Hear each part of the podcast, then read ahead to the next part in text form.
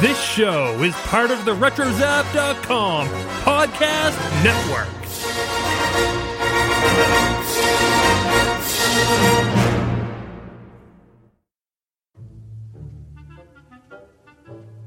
Good evening, and welcome to episode 20 of the Animaniacast. Darth Vader? No, Yeah, that's what I was about to say. no, let's try that again. welcome. That was my Alfred Hitchcock impression. Let me try it I think it was the breathing at the end. That I know, right? Good e- no. Good evening, and welcome to. I can't even do it now. Here we go. I'm going to do it seriously. Here we go. Huh. Alfred Hitchcock impression, go. Good evening, and welcome to episode 20 of the Animaniacast. That's my horrible Alfred Hitchcock impression. should start the episode. Yeah. okay.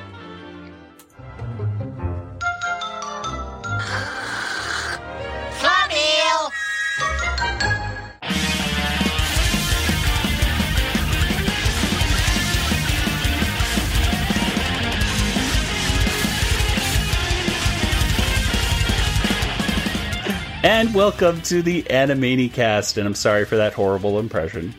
We are a podcast that is dedicated to the animated television series Animaniacs. Each and every week, we revisit a different episode of the series in the order in which it was released, discussing all the cultural references, all the gags, and uh, we share our memories of when we first watched the episode and what we think about the episode right now. In the end, we give each and every episode a water tower rating, and this one might get some high water towers, by the way.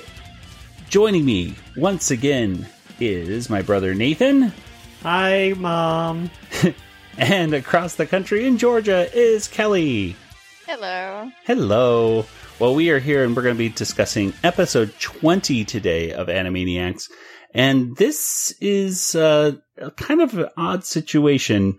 Uh, let's start, first of all, with the release date. Nathan, when was this cartoon Released. originally released? It was released on Monday, October 11th, 1993.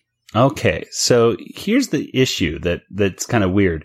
On Netflix, it Mhm. it shows this as episode 21. Yeah, so there's people that have watched 21 and now are getting mad at us right now. Yeah. Well, No, as soon as we name the episode. but- yes, but we're we're actually discussing the episode twenty. Well, on Netflix it's episode twenty one, but this is episode twenty. It has Hearts of Twilight and The Boids. So two very cool. We I feel I felt very much like a a a movie. You know, being a movie lover, maybe not you know as much as I should be. A cinephile. a cinephile. There we go. Being a cinephile, uh, I feel well. At least I feel like a cinephile right now, right? Mm. Because we have we had uh, many different uh, things. We had uh, the opening, of course, was the Alfred Hitchcock kind of opening that he would do in uh, Alfred Hitchcock Presents, where he show like a oh, what's the, the outline. profile, the Mhm. profile, the outline of his profile that he would walk into and say, "Good evening." There's my Alfred Hitchcock Oh, impression okay. again.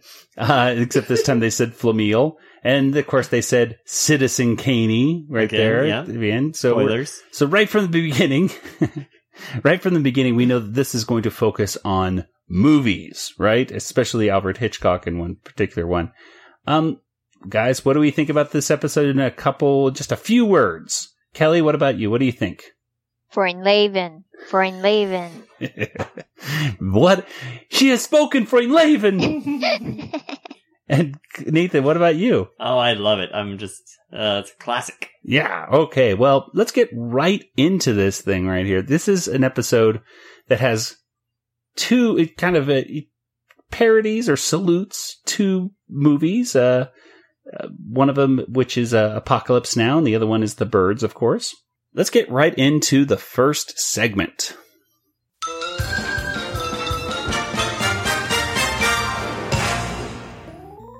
Okay, segment number one was called Hearts of Twilight.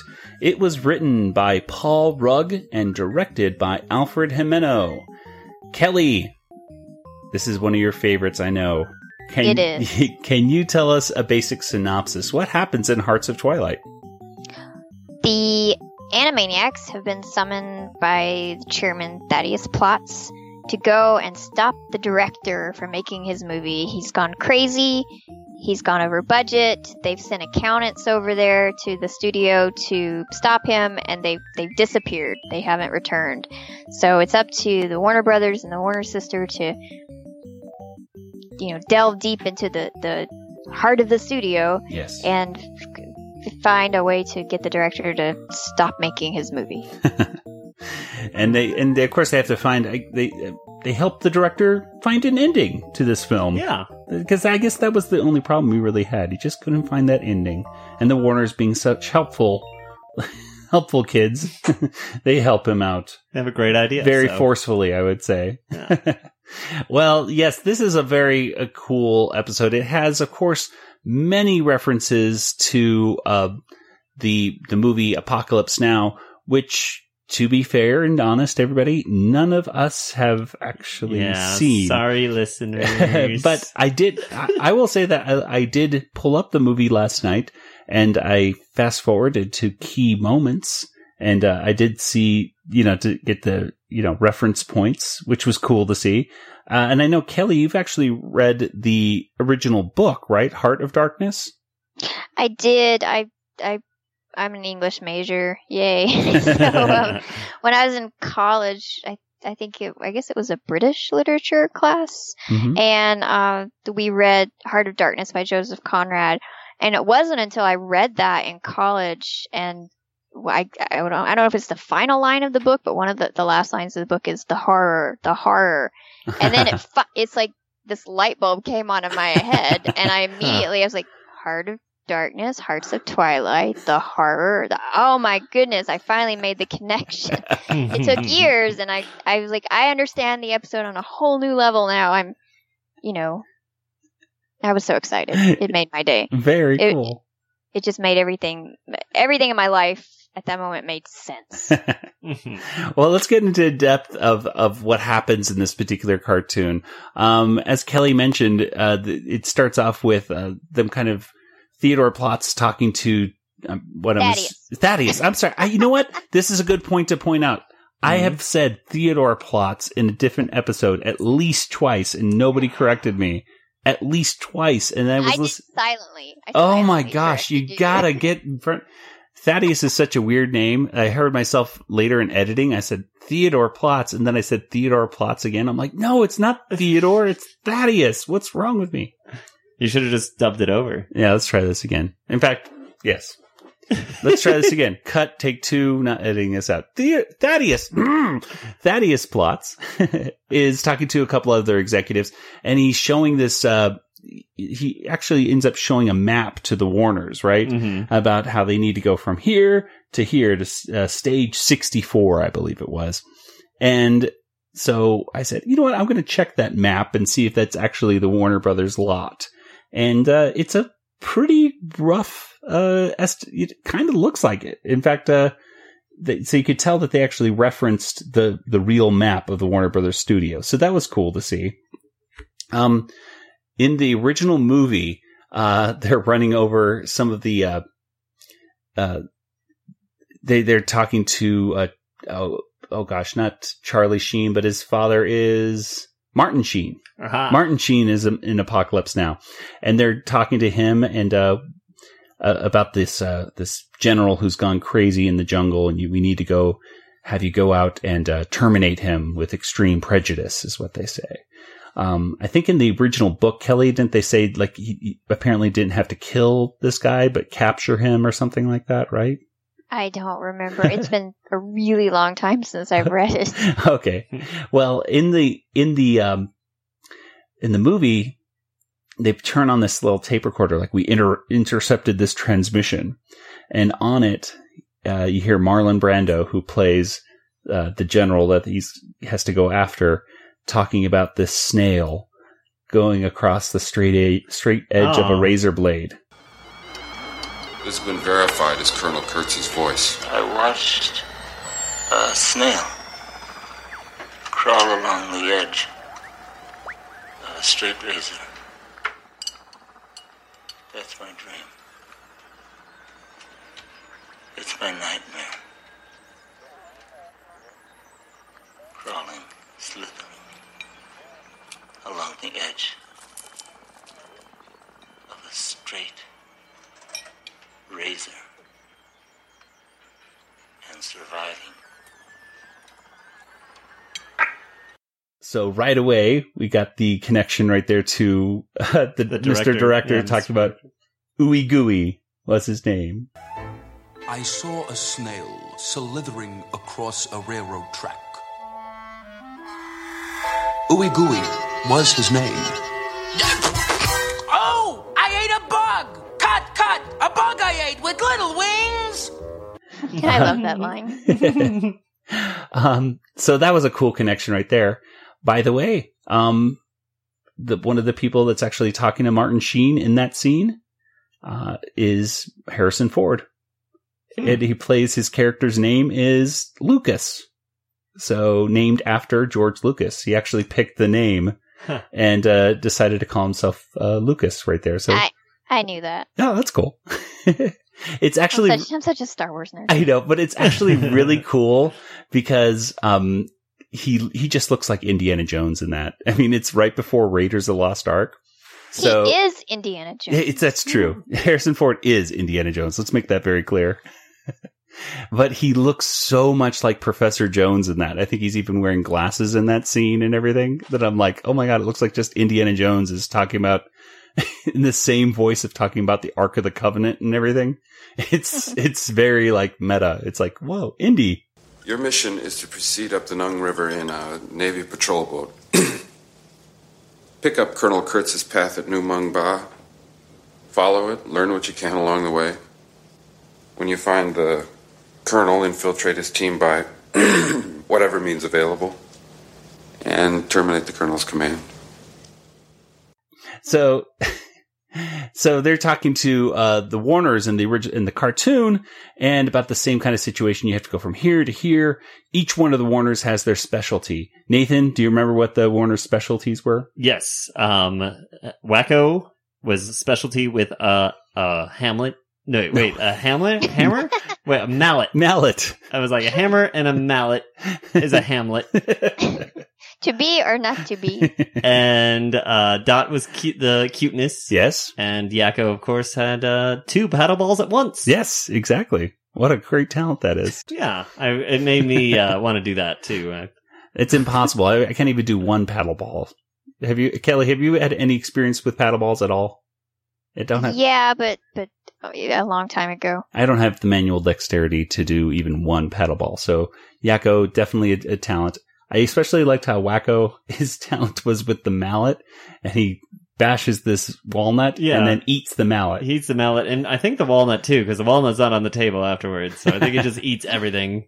well, he was very hungry in this particular episode. I mean, Mm. he's even wanting to eat the the donut. I think that the director spit out on the floor. You. Are you gonna eat that? And uh they of course like right at the beginning they they uh mention two people Any questions? Do you think I'd look cute as a blonde? Why do cats purr? Who's chubbier, Perry Mason or Scotty on Star Trek? uh these are two deceased actors right now so kids today watching would not know who the heck either one of these well maybe scotty from star Scotty, trek I think they would know. Yeah. from well not but the other cartoons. That's all I know. yeah, exactly. But yeah, but Perry Mason, of course, was uh, I mean, he was on back in the '60s, I believe, with his his originally sh- original show, Perry Mason. Then he was back on, I think, in the late '80s and early '90s, and uh, he was he was definitely a big guy. I, I didn't, I never watched the show myself. Uh, Kelly, how about you? Did you ever watch Perry Mason when he was? I think he was on NBC. I want to say. No, Yeah. I um, I think my granny did. Yeah, exactly. It was it was definitely a show for the older set because they go, I remember when he was young and in black and white. Anyway. then of course we're seeing uh uh Wakko on the way over to the studio doing Tai Chi moves Mhm. and stuff. Uh that of I love that. That's so. I, I, yeah, I love that scene. It just I don't understand the point of it, but it looks great. well, it was he was doing it on top of the cart. It was parodying Lance Johnson, who plays a character of, of Sam Bot- Bottoms, who's doing the same moves on top of a boat in Apocalypse Now. Oh, now see that makes sense. See, There you go. Yeah, we got to see the movie. So, I really uh, should. It's one of those that I, I'm like, I can't believe I haven't watched it. Yeah, it's on my list. Yeah, it's it's listed on many top 100 lists as Yeah. like the movie that you need to one of the movies you must see, you know. So, So yeah, in that scene where he's doing Tai Chi or whatever, they drive right past Acme Labs, or at least the uh the scenery of it. Oh, you really? see- Yeah, that's cool. I Uh, didn't even notice that. yeah. It's kind of it's like uh, so it's like meta. Yeah, totally. Like where Like- they film Pinky in the Brain. yeah, this is where we film Pinky in the Brain.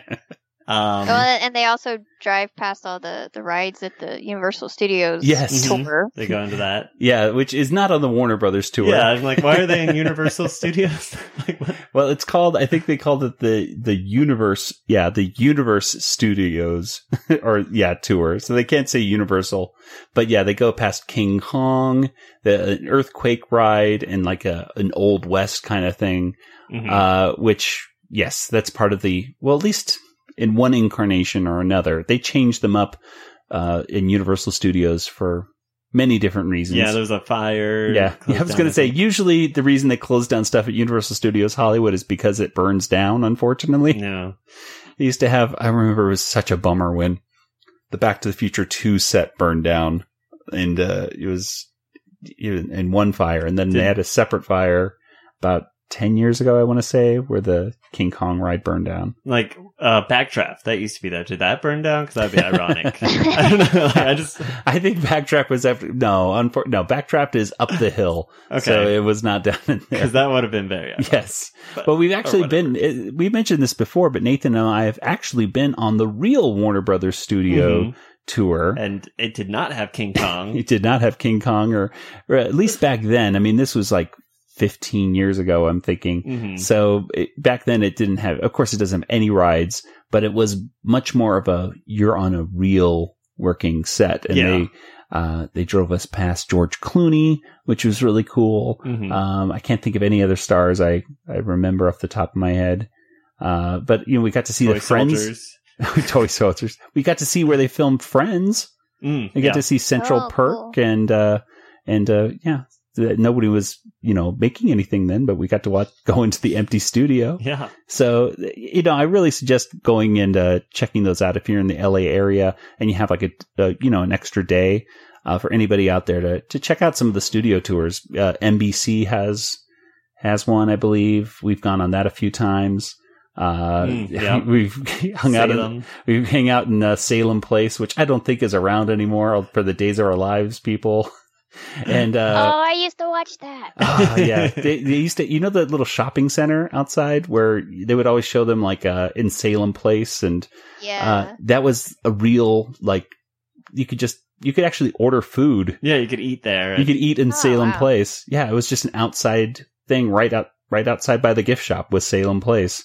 And uh yeah, we my mom was a huge Days of Our Lives fan, and uh that's one of the only reasons we we went to the NBC tour a lot. yeah that's why she's listening now. That's why i said hi mom. No. I, my mom used to watch it, and, and I hadn't watched it in years and years since I was in school. And every so often, I'd I'd catch myself picking up an episode that she was watching, and I'd be like, "It's the same exact people, and this they're having the same exact storylines. Like Yep. nothing Mhm. ever changes on Ev- this show." Every now and then I'll still like you know watch like 10 minutes of an episode just to see, "Oh, I remember him. What's going on with that character? And Yeah. you don't feel like you've missed anything, Nope. do you? Yeah, I really don't. I'm like, yeah, it's pretty much the same thing. What was going on last time I saw them about five years ago?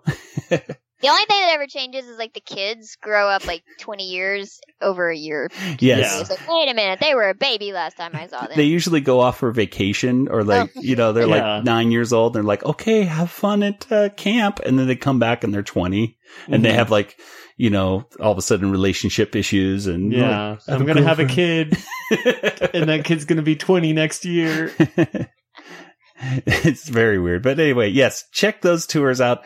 The the people who were very panicky in this episode with about the the horror, the Mhm. horror of the prices of the tour. that seems reasonable Yeah, I looked at the price and go, twenty seven fifty is not that bad actually. yeah i mean oh like no, that's good. I'll go on a tour of a studio for twenty seven fifty. Mhm. yeah Uh, but yes. Oh, and I've saved up enough Disney uh, DVD points to go on the Disneyland uh, Burbank tour, which I'm totally excited about. I did I bet that cost more than twenty seven fifty. Uh, Probably. anyway, moving on. So they mention a, a, a few other references here. They mentioned the Amazing Kreskin. Uh, do you, have you ever seen or heard of the Amazing Kreskin before, Kelly? I've heard of him. I- sort of like a, a magician or Yeah. Fortune teller kind of thing. Yeah, he used to be, I think, on Johnny Carson a few times. Uh, again, a, a reference. I think people used to kind of say, "Who are you, the Amazing Kreskin?" a lot on on Mhm. cartoons and TV shows a lot in the early '90s and late '80s when people actually knew who he was. yeah, it's not Um, a joke they would make now. no, not today. Uh, so I, I remember as a kid not even really knowing who the Amazing Kreskin was. I just had to ask my dad, like, who is he? And he's like, oh, he's on Johnny Carson a lot. um, now they, the Warners go to the studio. Right before they go into the studio, this crazy hippie guy comes out and he's going, man, he's just talking like that. I had no idea who that is, who that guy is. Uh, he's a parody of Dennis Hopper from Apocalypse Now. Stop with the chanting! Bravo! Encore! Fabu! Did you choreograph that? Oh, you should be very proud. Who are you that have come here, man? We're here to stop the director from making his movie. Stop him, man. Whoa, wrong, wrong. You know what he is, man? He's the thinker, the tinker, the plotter, the planner, the genius, man. What in France they don't know? He's king there, man. Comedy's his crown. He rules with funny words, funny words like Freundleben. Ah! He doesn't have his ending, man. And you're gonna stay in there till he finds his ending. And I had, I, I honestly was looking at him going, I don't know who this guy is supposed to be. He, he almost looked like Charles Manson to me. and I was like, I, I love him though as a character. I think I, the guy has always entertained me so much. yeah, he, his, his lines do really stand out as, um, as some of the best in the, in the episode. Um, just the, he has spoken, spoken Freundleben is, is definitely one of mine. and then he talks like Yoda, and we should let them. and we should let Did y'all them- catch that? Did you catch that? Because I caught it. I was there. I saw it. Heard it. Nobody sees the director unless they know the password. Freundleben, Freundleben, Freundleben, Freundleben. Would it be Freundleben? Whoa. They have spoken Freundleben. Go in, we should let them. So yeah, so yeah, no wonder you like him so much. Not only is he kind of just a Yeah. funny guy, but he's talking like Yoda. Well, that and and when uh, Dot asked them to let him, let them out of the cagey wagey, and he's Yeah. like, "You're working weirdness on me, man. You're you cute weirdness. You got this whole weird cute thing going on." And I like I- it. Yeah, he's like self aware of it, but still he can't help but. I love it. Uh, yeah, and there's I don't know who those other people were. Uh, the assi- I don't know those are assistant directors or wh- whomever those other people were. writers of the show or so. Yeah, I Yeah. thought they were the missing accountants. Oh, are Oh, those that the would be a missing accountants? yeah. Maybe that's it. I I'm gonna go with that theory because well, you saw how they were dressed. They and they, I mean, they took their ties off and wrapped them around their heads. Yes. you know, I mean, you can kind of see the remnants of, of suits and ties. So I I figured they were the missing account. Gotcha. So these were the people that were probably sent originally to tell, go tell the director that he's over budget and he needs to stop the film. and they And never returned. They never returned. They got sucked into the director's uh, genius because, of course, Foreign Laven, Freundleben. well, he is a genius in France. Is, is the, He's the thinker, the tinker, the plotter, the planner, the genius, man. well, this scene is very similar to uh, a scene from Apocalypse way, Now. Oh, I'm sorry. Oh, By the way, Mhm. I, I use that line to describe the best director ever. Sometimes. oh, of course. Just just letting you know that. That is a very accurate description of Steven Spielberg. Yes. I think so. Well, this scene is actually very, very similar to uh, the scene from Apocalypse Now, where Martin Sheen is trapped in a bamboo cage, and Dennis Hopper is going up to him, uh, kind of giving him water from a, a like a one of those little gourds or something like that, and uh, he's he's just talking about how Marlon Brando's character, the general, is a genius, and he's just Mm. you know There's something happening out here, man. You know something, man? I know something that you don't know. That's right, Jack. The man is clear in his mind, but his soul is mad. Oh, yeah. He's dying, I think. He hates all this. He hates it. But the man's, uh. He reads poetry out loud, all right? And a voice. A voice. He likes you because you're still alive. He's got plans for you. No, no. I'm not gonna help you. You're gonna help him, man. You're gonna help him. I mean, what are they gonna say, man, when he's gone, huh? Because he dies. When it dies, man. When it dies, he dies. What are they gonna say about him? What are they gonna say? He was a kind man. He was a wise man. He had plans. He had wisdom. Am I gonna be the one that's gonna set them straight? Look at me, wrong. It was really cool to see the similarities between those two characters.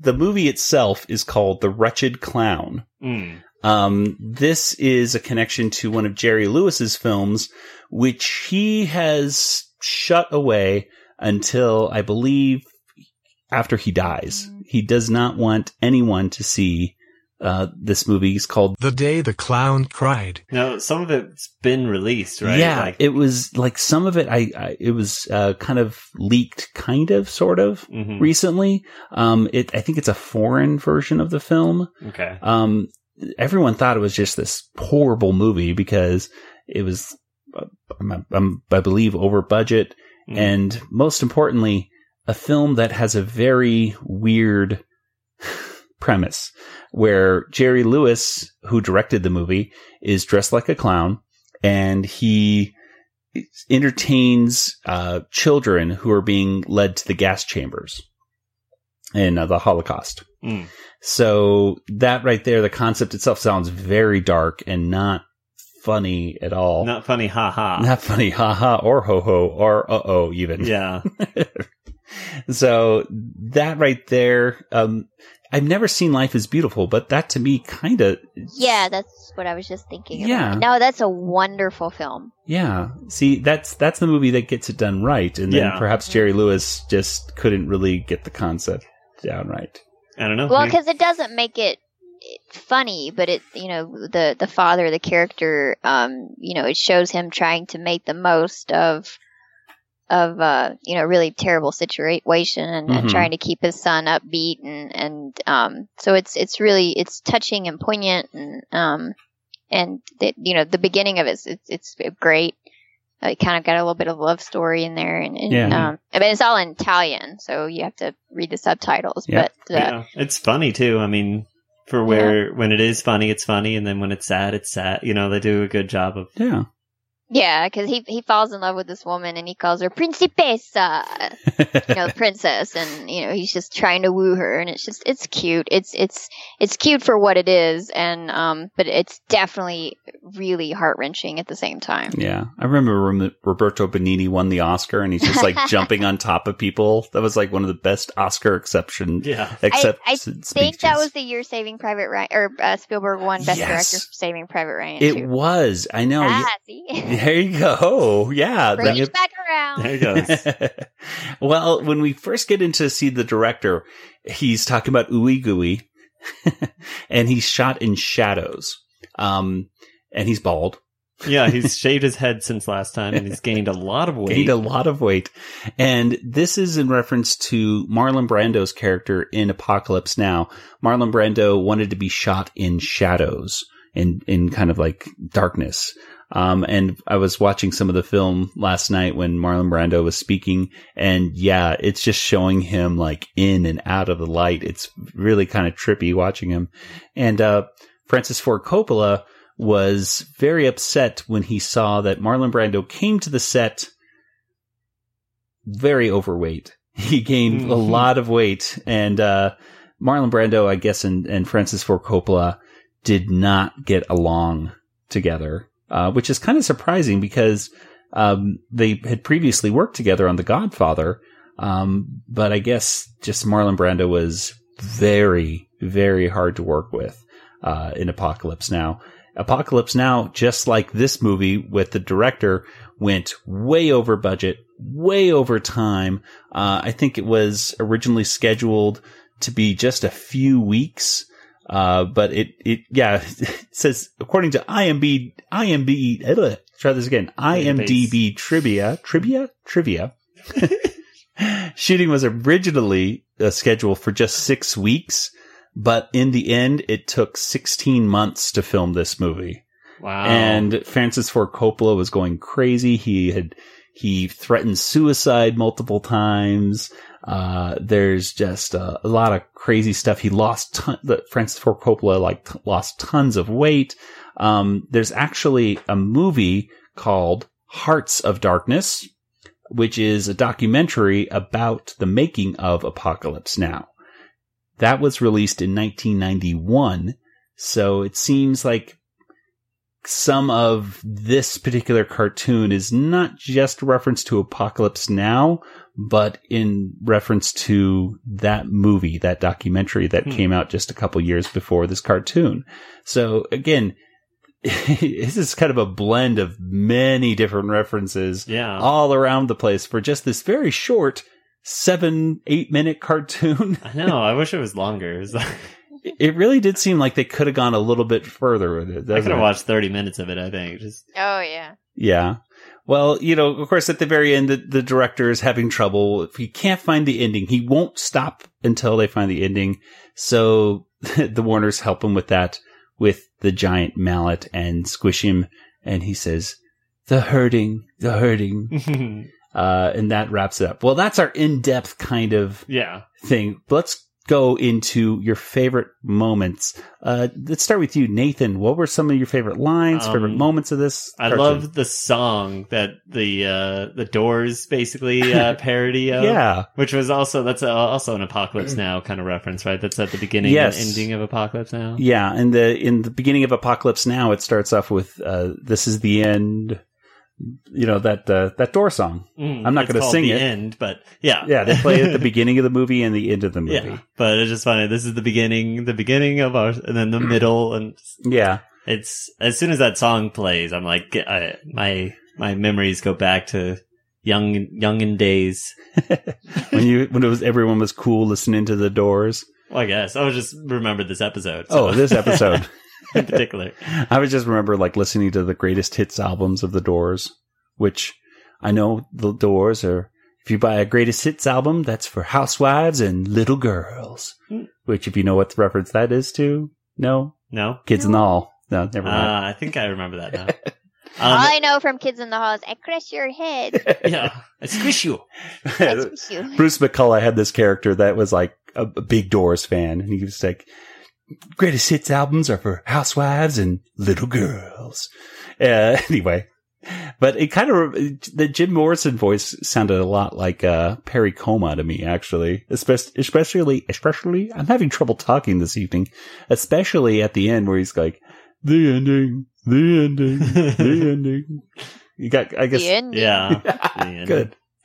Uh, you got stuck on his record right there in his brain, but uh, that was cool. But um, Kelly, what about you? Oh, I I just I pretty much loved all of it, but uh, I really did like the the, the Freundleben guys and uh-huh. and the cute weirdness, and I saw a snail slithering across the railroad track. Ooey Gooey was his name. oh, oh, and I haven't mentioned this. I mentioned it before we started recording it, but yes. when uh, they sort of like appear and then move really quick and. Hoyle! How'd you with the going? You were there, but here now you are for me to see. How'd you do? You understand any of that? I think he said, Hoyle, how'd you with the going? You were there, but here now you are for me to see. How'd you do?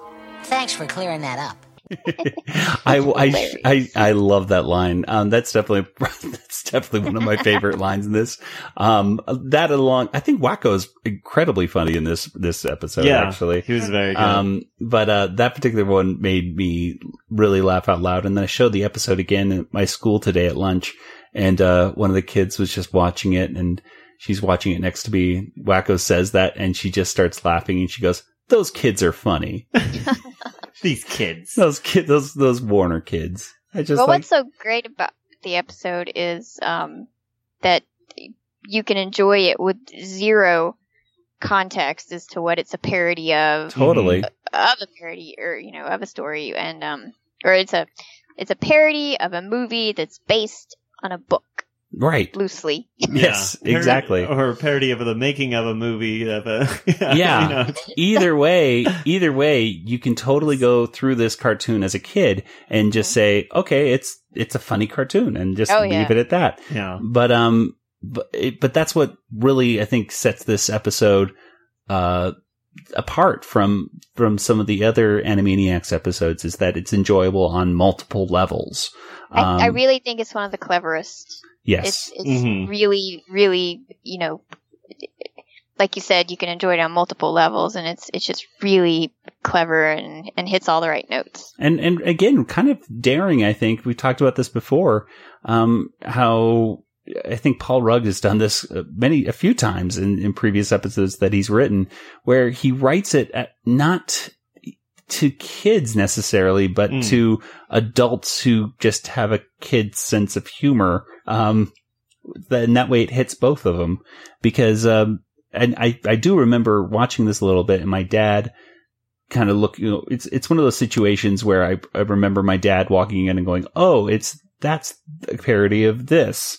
And I'm going, huh? Like, I don't know what I you're talking care, about. Yeah. I don't care about that, but I mean, he would do that often with Animaniacs. I mean, we were talking to Maurice LaMarche when we met him and saying how, uh, my dad came in and said, Oh, the, the brain, that's hilarious. That's a, a parody of Orson Welles. And I'm saying, Who's Orson Welles? What's that go? Because Who I'm just, are you, sir? but, uh, I, it's just cool to see those things. So yes, uh, an episode, definitely one of the classics, uh, and um, I, much more enjoyable, I think, for me, even now as an adult than when I was a kid, I think. I don't Yeah. know. I just because I think I, I, I, I see those references more and I can appreciate them more. So, well, with that, I think we're ready to move on to segment two. This is Maurice LaMarche, the voice of Squid the Pigeon from the Goodfeathers and Animaniacs, and you're listening to the Animanicast. Don't hit me, Pesto!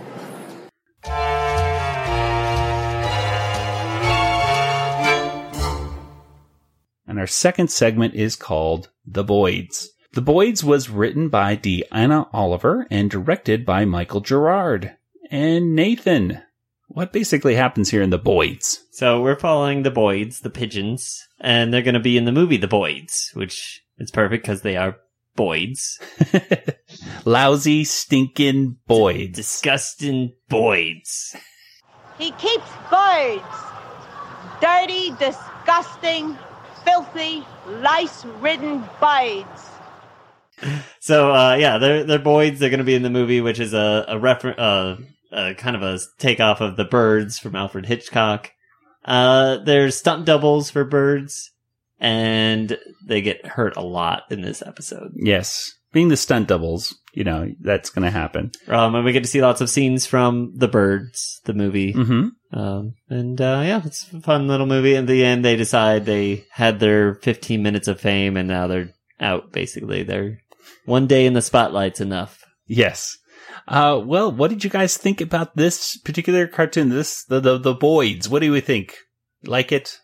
Um, I saw the birds, so I liked all the uh, scenes that I was like, oh, I remember that scene in the birds. Yeah, it did pick up a lot of key scenes from the movie. Uh, I can't really remember the last time I have seen the birds. It was definitely one of those. It was definitely, definitely one of those times where uh, I was probably flipping channels and it was on Turner Classic Movies. I'm assuming, and uh, I just sat down to watch it because I heard so much about it, and I remember not being that scared.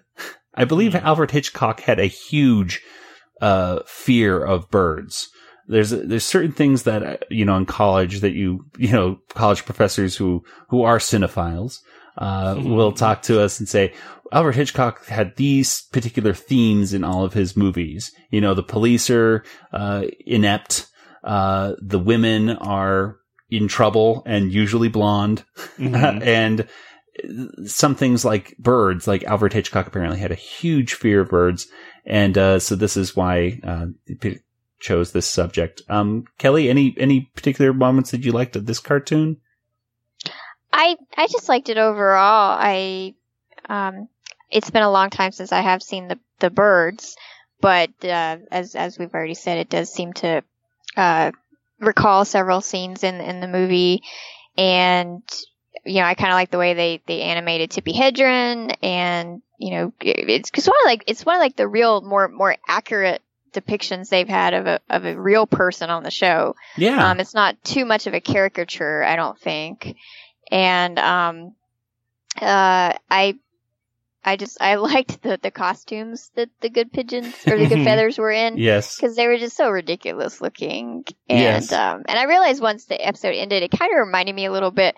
I was a an extra for one day in um, Hunger Games Catching Fire. Oh, cool. And um, I kind of felt like the same as they did. It's like, okay, yeah, that was that was fun. One day, that that's good enough for me. Have my day in the spotlight, and I'm good to go. Are you able to point out yourself like in the movie? I I can. Um, I was actually in three scenes, but you you can only see me very slightly in one. It's a crowd shot, and somebody moves slightly to the side, Uh-huh. and you see just my head. Because I'm very short, and Yes. so I I- and I can only see it when I slow motion the the uh, the DVD, Blu-ray, whatever. So um, but I I, I was in a a place where I could have I could have should have been seen very prominently because I'm sitting right behind uh, Sam Claflin, who's um, uh, Finnick. I'm sitting right behind him as he gets uh, uh, reaped Uh-huh. uh, with his name drawn and everything. And there's actually a whole bunch of people that were on stage when they filmed that scene, but they really only used a close up of his face. There's Oh. other guys standing around him. We're we're sitting behind him, and uh, they. It's like they spent half a morning filming that, and they used maybe two seconds. Oh my gosh, yeah, th- I I could definitely see how that could be frustrating, especially as an extra. Uh, Mhm. I know it's it's frustrating for me just working with middle school kids, having them when we're trying to film things because we do a lot of film editing in our class, in our drama class, and and even for just you know just projects in general, and getting kids to understand that you need multiple shots of things mm-hmm. and keep it tight and it, it, their kids today don't want to do that. They're like, no, I want to get one and done and that's it. And then we move on to the next one. It's like, Wow. no, we, we should not do that because X, Y, and Z. Uh, did the, now, when this, in the, in the film, did you actually take the time to say to yourself, like, okay, this is my character and this is who I'm playing? Or were you just like, I'm just in the background and doing my thing?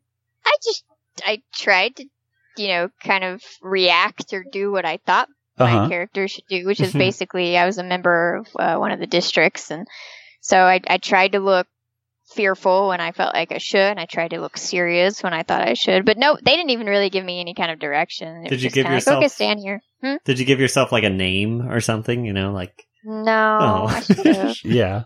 I think you should do some fan fiction. yeah, exactly.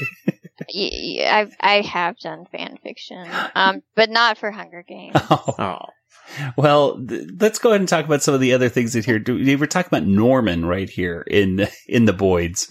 Uh, did you guys catch that right there? Norman, Yes. who that? I, no, really? No, Nathan? Yes, Okay, tell him, Kelly. Who's who's Norman?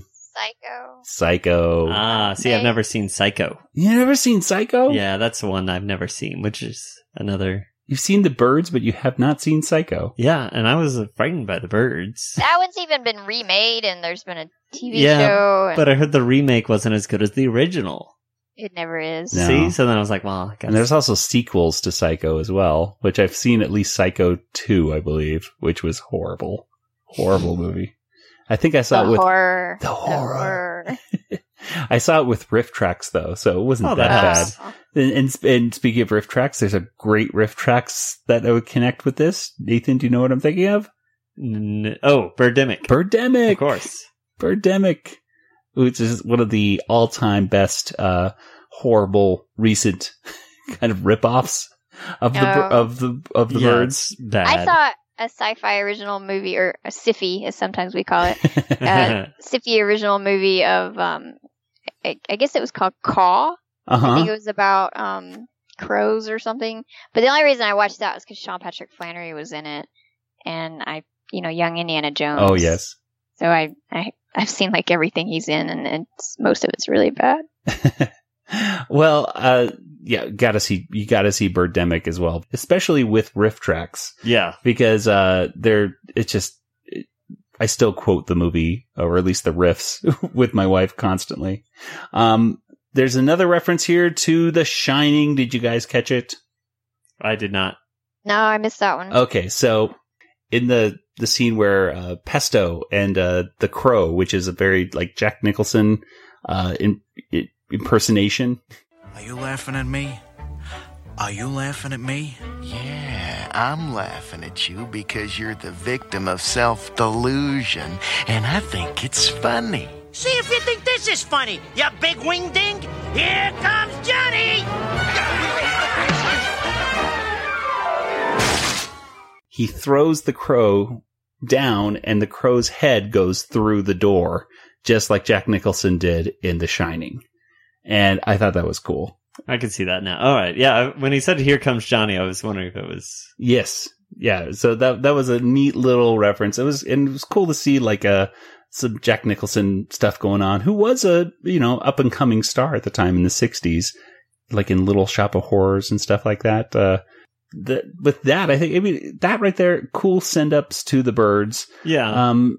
Again, nice to see like before and after, especially if you know the scenes that they're talking about, like going through the chimney, Mhm. uh, landing on the the jungle gym, kind of behind Tippi Hedren, and, crashing to- into the phone booth. yeah, that was really cool. That's a really powerful scene in the movie. Mhm. Uh, and you, I kept thinking to myself when I was watching The Goodfeathers here, like, I wonder how many times in the actual movie, the birds, they, I, I think they did have some robotic birds. I'm pretty sure they did. Um, but how many birds actually might have been hurt or killed? Yeah, I know. I was thinking that I was getting kind of sad. I was like, oh, all these. Yeah, because you're watching The Goodfeathers, you're like, yeah, it's a, just a cartoon. But at the same time, you're like, well, back in the 60s, did they really use stunt birds? I mean, they didn't use stunt birds, but so like, what did they do? Is it? Ho- uh-huh. hopefully they didn't run over birds at the end like they did. Yeah, I think that's a. which was a very painful moment. It's just like I was watching with my wife last night, and she just goes, "And they're dead," because it didn't look like they would like. and they just kind of parked on top They of just them parked too. and just sat there for yeah, a moment. I was like, oh, it's not like a quick like. it was much more than just a cartoon flattening for them this Mhm. episode. So yes, I could see why the the Goodfeathers gave up show business. uh, so I think it's that's about it for this episode, right? Is there any yeah. other things? I mean, we- they had the uh, taxi driver references again and stuff like that. Um, Whenever Bobby's around, you're yeah. always going to get that. You talking to me, or am I? Am I talking to me? As he was saying this one after getting pummeled a few times. Exactly. It's uh but they didn't have the um that's it again. I keep missing those. I did. I did like the part with this one where he just kicks. He just kicks him. Us stars gotta put up with stuff like this all the time. Hey, Bobby knows this industry. hey, what I do? Nothing. I just felt like whacking something. Yeah, I like that too. just like, he doesn't need a reason to Yeah, just knock him over. Uh, so good stuff uh, with them. Um, I think we're ready to go to our water tower rating.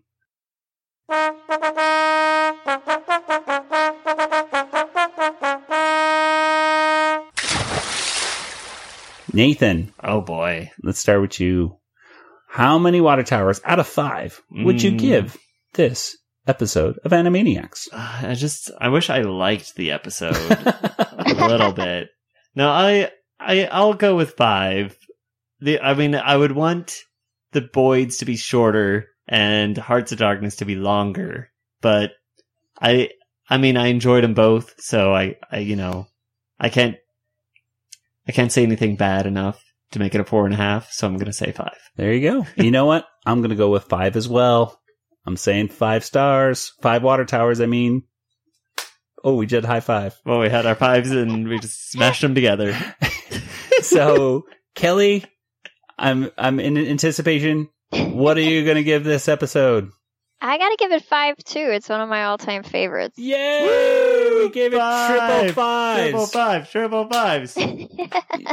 First time on the podcast. Wow. All fives. We were in total agreement. Highest so far. I feel far. like there should be like flashing lights. I know. Yeah, loud we did noises. This and, is- Oh, and confetti. Don't We worry, could- I'm putting them in right now Oh, in post production. Whoa, whoa! Oh, I you love can't, it. You can't hear. The, listen to all Ah, that. We stuff. did it. We don't have you to do. You get a five, and you get a five. It's exciting. We don't have to do any more episodes now because we did it. We No, got- but, but watch this and stop. There you go. See is that cool? I just made the sound stop like that in, in post. Mm. Oh, the magic of post production. So we'll anyway, do some more episodes then. what were you saying, Kelly? House Spielberg. House Spielbergian. Okay, well, let's go ahead and get to our Twitter poll results from last week. Hello again, it's your friendly announcer with your Animanicast Twitter poll results. I'm speaking to you live from Pankot Palace's, um, sauna, I believe. Uh, this is, uh, it must be a sauna. It's really hot, and, uh, there's lots of, uh, interesting people around here, including this gentleman over here. What were you saying, sir? Kali Ma! Kalima! Call my ma. Call my ma. All right, I will call her as soon as I am done with this, sir. Thank you very much. Now then, listeners were asked, which of these Pinky and the Brain cartoons is your favorite? Hashtag Animaniacs, hashtag Animanicast poll. With 8%, people said, where rodents dare. 23% said it was Win Big. 27% said it was Battle for the Planet. But the winner of today's poll was Pavlov's Mice, which got 42% of the vote. Well, there you are. And uh, I think it's about time for me to leave. They're trying to give me some sort of fruit punch. No, thank you. I'm not thirsty. Thank you very much. Huh? All right, back to the studio. Well, which of those four Pinky the Brain episodes, cartoons, I should say, do you like the most? Kelly, let's start with you. Who, what do you, which one of those do you like the most? I like Win Big because it's the, the Jeopardy parody, and I love Brain and his little outfit that he wears, and it's just funny and cute. I'm going to totally agree with you for exactly those reasons right there. It was the first time we really got to see Pinky and the Brain in action, and I love that suit. I just, and I just, everything about it. It's, it's, it's an episode that was shown a lot. Um, and I, it's one of my favorites. Uh, Nathan, what about you? I'm also in agreement. Triple agreement again. Oh my Win gosh. Woo! Uh, yeah, no, I love the Jeopardy scene, and mostly that suit is just hilarious. He gets in that taxi cab, and the taxi driver doesn't even seem to care. and he gets keep he he, he um the host ca- keeps calling him Br- Brian. Brian, Yes, yeah. Brian. it's Brain. okay, with that, it's time for our Twitter poll question for this week. And Nathan, you have it written down over I have there. it written down. So. I'm going to have you go for the question. What is this week's question? Uh, I can't read my handwriting. I'm just kidding. so this one is the best cold open. So s- today we had the Alfred Hitchcock opening. Yes. So that's Where on they say there. Flummeal. Flummeal. Uh, also we can choose, uh, to, uh, do the Gilligan's theme, the Warner Brothers theme song, basically. Yeah. Put the seeds up in the air. Mm-hmm. And, uh, the Flipper theme song. Yes. Kind of thing. And then also the infamous newsreel of the stars. And if you vote for that, you just, you're voting to hate me. So just, it's Aw. on there, but you know, just, we're, just gonna prove that no one likes it once and for all. I'm not alone. Nathan wants that to be zero Zero percent preferably. So Yeah, so very cool. So go on over to anim, uh, sorry, go on over to twitter.com slash animanicast or just simply search on Twitter for hashtag animanicast poll and you should see that poll pop right up and you can vote on it and then make your voice heard. See which cold opening is the best. Well, that's a really cool Twitter poll question, but right now we have some feedback. Feedback. Oh boy, yeah, that's right. We have a uh, another review on iTunes here. Um, so I'll read this. It says uh, the title is uh, "In my opinion, the Animanicast is a pod." And then my my phone doesn't go any further. Um, this was by Mike Westfall. Um, and then his uh, comment is, "Hey, did I do it right?" and I'm gonna say no because I couldn't read your your this title, but actually, uh, you are entered into the contest. So I don't. Yes. So there we go. Uh, I think on my iPhone 6 Plus, it does say, in my opinion, the Animanicast is a podcast. oh, okay, good. That's even better. Then you definitely did it right. Good job, Mike. Well, send in all those reviews to iTunes. Uh, it's relatively easy. I know it's kind of a pain, folks, because not everyone uses iTunes for their podcast stuff. I personally don't even, but it is important to leave those reviews for podcasts like this one if you do enjoy it, because it helps show the podcast to other people who would uh, possibly like it as well. Helps give us more visibility. And uh, so they'll enjoy it too. And it makes us feel good. Yeah. Plus, you're entered in the contest for a bunch of decals Pinky and the Brain decals, the Warner siblings decals, and a decal that says, Put a brain in the White House. So go on over to iTunes and find the Animanicast, leave a quick review. We do appreciate so much. Let's go ahead and go over to contact information. Oh, so let's go ahead and start with Nathan this time. Nathan, where can people go to you? They want to say hi to you. Well, last week we talked about it. Um, I decided to paint my uh, my Boba Fett, so it's it's gonna be I'm gonna add some blue to it. So I'll show you after the show. Okay. but it'll be so I'm back to Django FT at Twitter. So Okay, Django FT. I'm looking forward to seeing that uh, that we can little ta- chalice. we'll talk about it next week. Okay, okay. And uh, Kelly, what about you? You can reach me, Kelly at Big Shiny Robot, or Yoda Princess, Y O D A P R N C S S, on Twitter. Very cool. And uh, of course, the Animanicast, you can get in contact with us at twitter.com slash Animanicast. We're also on Facebook. And of course, retrozap.com slash Animanicast, where you can see not only this episode's show notes, but previous episodes and show notes for those episodes as well. And heck, while you're searching around on RetroZap, go ahead and check out all the different podcasts that we got on there and all the awesome articles as well. Well, with that, it's time to go. So, on behalf of the Anime Cast with Nathan and Kelly, it's Joey saying good night, Good night, everybody. everybody. Good night.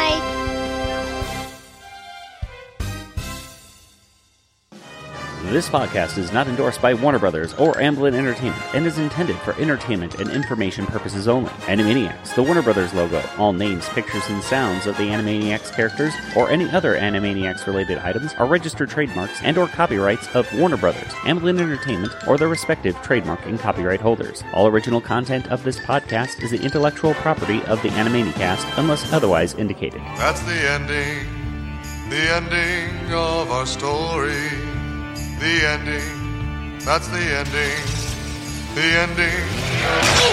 That's the ending. The ending. The ending. The ending.